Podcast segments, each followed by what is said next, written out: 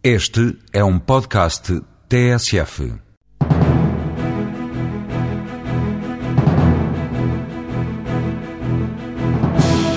Ásia e América são as próximas paragens da Mobicomp, que já conquistou o Médio Oriente com o software para telemóveis. Entre os muitos clientes desta empresa de Braga, contam-se ainda vários operadores europeus de telecomunicações de países como a Noruega ou Inglaterra.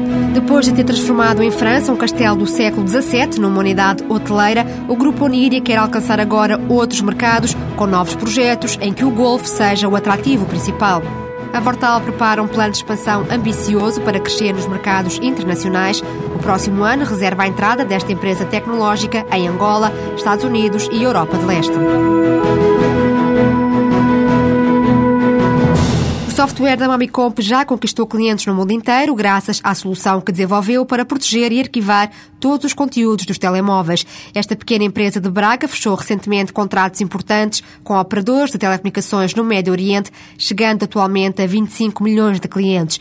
Com escritórios em Londres, Dubai e Madrid, o presidente da empresa, Carlos Oliveira, afirma que a Mobicomp sempre teve em mira a conquista dos mercados externos. A Mobicomp nasce, nasce em Braga em 2000, já com uma perspectiva clara de que a internacionalização tinha que ser um caminho. Uh, estando nós em Portugal, num país em que na altura, e mesmo hoje há algumas evoluções, mas ainda não são muito notórias, onde a questão do capital de risco, portanto, criar empresas que automaticamente se internacionalizam é, é, é complexa. Portanto, a nossa abordagem foi focarmos-nos numa primeira fase no mercado nacional e, e, podermos mostrar ao mercado que tínhamos capacidade tecnológica e que tínhamos um, know-how para nos afirmarmos como um dos uh, líderes em Portugal neste setor, o que, aquilo que felizmente a acontecer, e depois, numa fase seguinte, uh, portanto, começamos a desenvolver produtos com uma perspectiva como este que eu acabei de referir, que tem uma perspectiva claramente de internacionalização. Portanto, uh, em Portugal teríamos no máximo três clientes que seriam três operadores móveis, portanto, e os investimentos fortes que temos feito ao longo dos anos uh, no desenvolvimento destes produtos têm claramente também a ver com uh, estarmos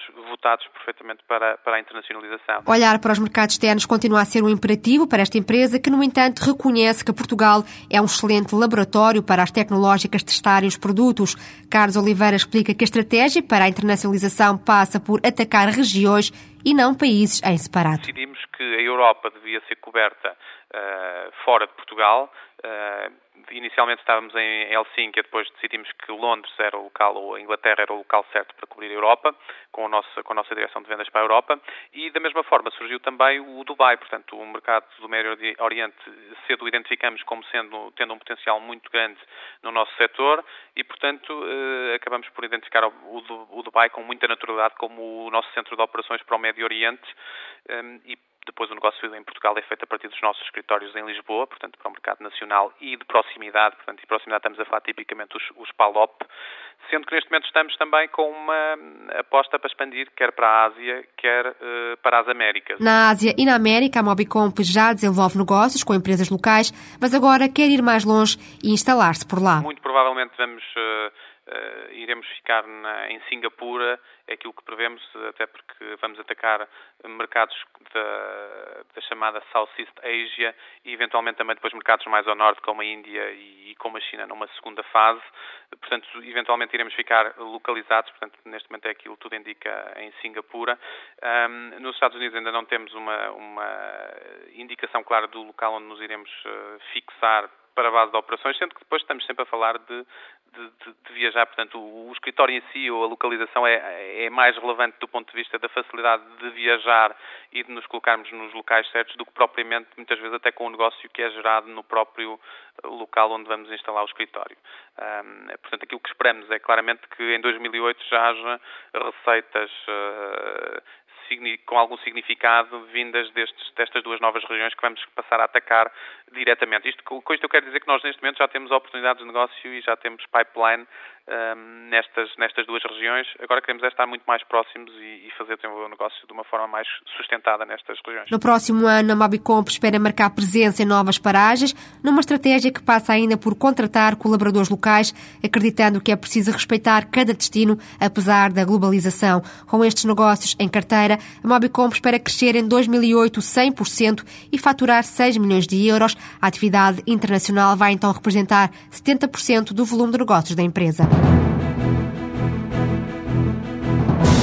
O Brasil é um destino improvável quando se pensa em golfe, mas o Grupo Oniri quer mudar esta visão. A empresa responsável pela Quinta da Marinha acredita que o mercado brasileiro pode revelar-se interessante nesta área, por isso está a analisar uma entrada no país.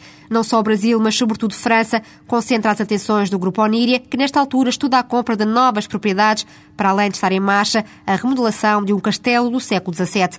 Em entrevista à jornalista Sandra Pires, José Pinto Coelho, presidente do grupo, dá conta dos planos para o Chateau de Vigier, situado em Bordeus, um projeto desenvolvido há 20 anos com investidores internacionais. Nesta propriedade, portanto, o Chateau de Vigier, estamos a começar a desenvolver, ou seja, neste momento já tem 18 buracos mais 9, acabámos há três meses de fazer mais 9 buracos, ampliámos o hotel neste momento com mais 50 quartos, também de grande luxo, novo restaurante, novas salas de reuniões e está, digamos, neste momento a 20% do desenvolvimento que vai ter. Portanto, é uma propriedade que neste momento começa a ser desenvolvida. Claro que neste momento, com a boa vivência que temos e estes parceiros que têm, estamos a olhar para duas ou três, eh, enfim, propriedades idênticas, também com boas características, mas como sabe, isto de desenvolvimento, ideias toda a gente tem. E normalmente depois o que é difícil é concretizá-las. Neste caso, portanto, estamos a ver outros sítios, mas realmente, e eu pessoalmente também estou a ver mais dois ou três sítios, não só em França, mas eh, como tudo na vida, boas ideias está um mundo cheio, só quando se consegue agarrar as oportunidades é que começa a contar. E é nisso que estamos. Não só em França, mas eh, em que países? No Brasil também estamos a estudar duas oportunidades e são assim as que estão mais avançadas neste momento. Mas também como tendo o golfe como pano de fundo? Sempre com uma parte que nós uh, consideramos, uh, enfim, que era o tema que nos interessava, que é grandes propriedades com mistura residencial turístico e normalmente em grandes propriedades com mistura residencial turístico o golfe é um elemento quase fundamental. E, portanto, ainda por cima, estamos a aproveitar de uma experiência de 20 anos a fazer bem feito e, enfim, com todos os problemas com que se aprende muito, um modelo de desenvolvimento, onde o normal é pegarmos nesse modelo e ir desenvolvendo com a adaptação aos diversos locais. Ou seja, o golfe normalmente faz parte. Uhum. Até mesmo no Brasil? Até mesmo no Brasil. Uh, como sabe, o golfe no Brasil, enfim, os brasileiros neste momento não são uh, da população que joga mais golfe, mas sem dúvida que tem uma coisa ideal, que é primeiro é um novo destino, segundo tem enormes espaços. E enormes espaços hoje em dia já se procura mais do que ser só praia do que o golfe é sem dúvida um bom motivo para as pessoas viajarem e conhecerem outros sítios. Portanto, o golfe, mesmo no Brasil neste momento, há realmente interesse grande e julgo que vai ser um tema a desenvolver. Será também mais eh, virado para os turistas estrangeiros, não é? Claro que sim. Uhum. Embora, como saiba, enfim, hoje em dia manda muito a forma como se pode chegar eh, depressa e barato aos diversos sítios. Portanto, outra vez, os low-cost flights e a forma como se consegue chegar ao Brasil, nomeadamente para nórdicos, eh, para a Europa do Norte, normalmente é fundamental o conseguir chegar lá e a frequência de voos que existe. Portanto, cada vez que se faz coisas no Brasil para eh, vender ou trazer estrangeiros, no fundo europeus, contém imensas ligações aéreas. Em, em, relação ao mercado francês, eh, qual é o potencial? Não, está, não estará já saturado um pouco deste tema? Não, sabe, curiosamente, a França, por exemplo, em golfe, para ter ideia, a França tem jogadores eh, federados 300 mil, Portugal tem 15 mil. Uh, golfe, neste momento, então, em pessoas mais novas, faz parte quase do cotidiano de quem, das férias das pessoas. É realmente, tem espaços enormes. Na altura, eh, quando se fez aquela conversão da agricultura e diversificação da agricultura em França, realmente fez muitos campos de golfe que atravessaram enormes dificuldades aqui há 15 anos. Neste momento, assiste-se ao contrário. Neste momento assiste-se realmente a, a golfe tem bom mercado, está a ser desenvolvido e, mais do que isso, está a ser descoberto também por ingleses. Uh, o túnel uh, deu uma volta grande em tudo quanto foi acessibilidades, que, como de costume, para falar em turismo e para falar em turismo residencial é crucial e, portanto, neste momento começa a ser descoberto o interior de França praticamente por uh, todo, todo o norte da Europa. Portanto, há com certeza novas oportunidades a serem exploradas. E ainda por cima, novas oportunidades que nós conhecemos porque para se ter oportunidade é preciso saber o suficiente. Que neste caso, com a experiência que temos de 20 anos em Portugal, realmente já começamos a ter um modelo relativamente bem tratado, com todas as suas variáveis relativamente bem cuidadas e que nós sabemos lidar. Na ampliação da chamada Petit Versailles, o Grupo Onir investiu recentemente 15 milhões de euros, 30% das residências estão já vendidas, sendo que cada vivenda custa cerca de 1 milhão de euros. O grupo espera, nos próximos dois anos, duplicar a faturação para 12 milhões de euros. A Vortal prepara-se para dar o salto na internacionalização e chegar a outros destinos para além da Península Ibérica. Esta empresa, líder em plataformas eletrónicas sobre a internet, pretende entrar no próximo ano em Angola, Europa de Leste e Estados Unidos. Com esta investida, a Vortal quer alargar o universo de clientes que nesta altura ronda os 6 mil e que já concretizaram através desta tecnológica mais de 2 mil milhões de euros em negócios online. Em entrevista à TSF, o presidente da Vortal, Rui Dias Ferreira, conta que a empresa atua no mercado espanhol desde 2004 com um enfoque na Galiza. A partir dessa altura desenvolvemos o mercado da Galiza como piloto para depois uma expansão ao resto da Espanha. E, portanto, correspondendo, no fundo, se quiser, a um, a um passo natural da própria expansão das empresas portuguesas. O que eu quero dizer é que as empresas portuguesas têm, digamos, uma integração grande com as empresas espanholas e vice-versa, em termos de vários setores, nomeadamente no negócio da construção e na, na plataforma E-Constrói. E, portanto, há muita, muito trabalho e muita troca de, de, empreitadas e de materiais de construção entre, nomeadamente, o norte de Portugal e, e a Galiza. Portanto, a atividade uh, em Espanha centra-se sobretudo na construção. Na construção, na construção.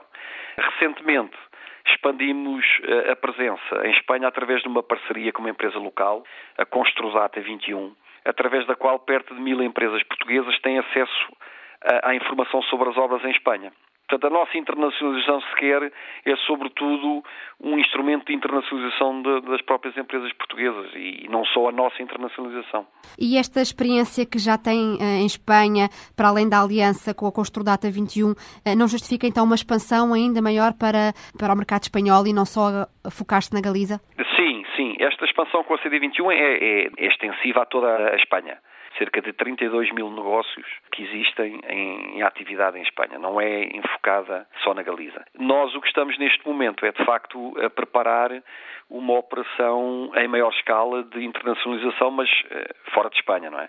Quer na Europa, onde estamos a estudar alguns mercados, nomeadamente o mercado leste, quer a hipótese dos Estados Unidos, eh, para além de termos, eh, enfim, a muito curto prazo, um, é previsto um arranque de uma operação em Angola, onde, enfim, eh, como sabe, também é um, digamos, um, local de presença portuguesa de negócios muito, muito forte neste momento e, portanto, existe da parte de, das entidades angolanas a vontade também de utilizarem este tipo de tecnologias para acederem a mais, a mais fornecimentos. Temos sido convidados aí para alguns pilotos e, portanto, provavelmente em 2008 teremos um, um arranque de atividade lá.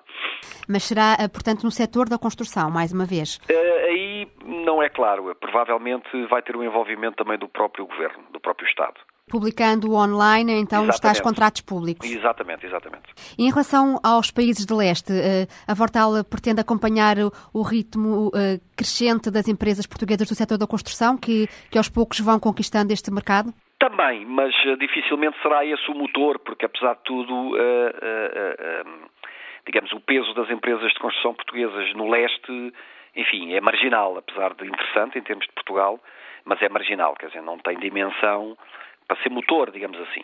Portanto, a Vortali vai ter que ter uma estratégia própria, independente disso. É? Embora, eh, enfim, isso não seja de, de, desprezar, até porque, como lhe digo, eh, um vetor da nossa internacionalização será sempre o ajudar os nossos clientes em Portugal a internacionalizarem-se ou a serem mais competitivos por via também de compras. Eh, porque também será equacionada, por exemplo, a hipótese de, de, de, de termos uma antena na China, de forma a, a, a poder aproveitar a competitividade da própria China em termos de fornecimentos. Portanto, iremos estudar esses cenários. Para os Estados Unidos, que é um mercado altamente competitivo em termos tecnológicos, qual é que vai ser a estratégia? Pois estamos a estudar, na verdade. A vantagem dos Estados Unidos é que como é um enorme mercado apenas com uma língua, isso é, é mais fácil, porque o problema de escalar, uh, um, digamos, os mercados eletrónicos da Vortal à escala europeia é que vamos ter um problema da língua. Eh, portanto, nesse aspecto, os Estados Unidos é um mercado onde esses problemas estão resolvidos de uma forma natural. O presidente da Vortal, Rui Dias Ferreira, afirma que o próximo ano representa uma viragem para a empresa, com a entrada prevista nos mercados angolano, norte-americano e do leste da Europa.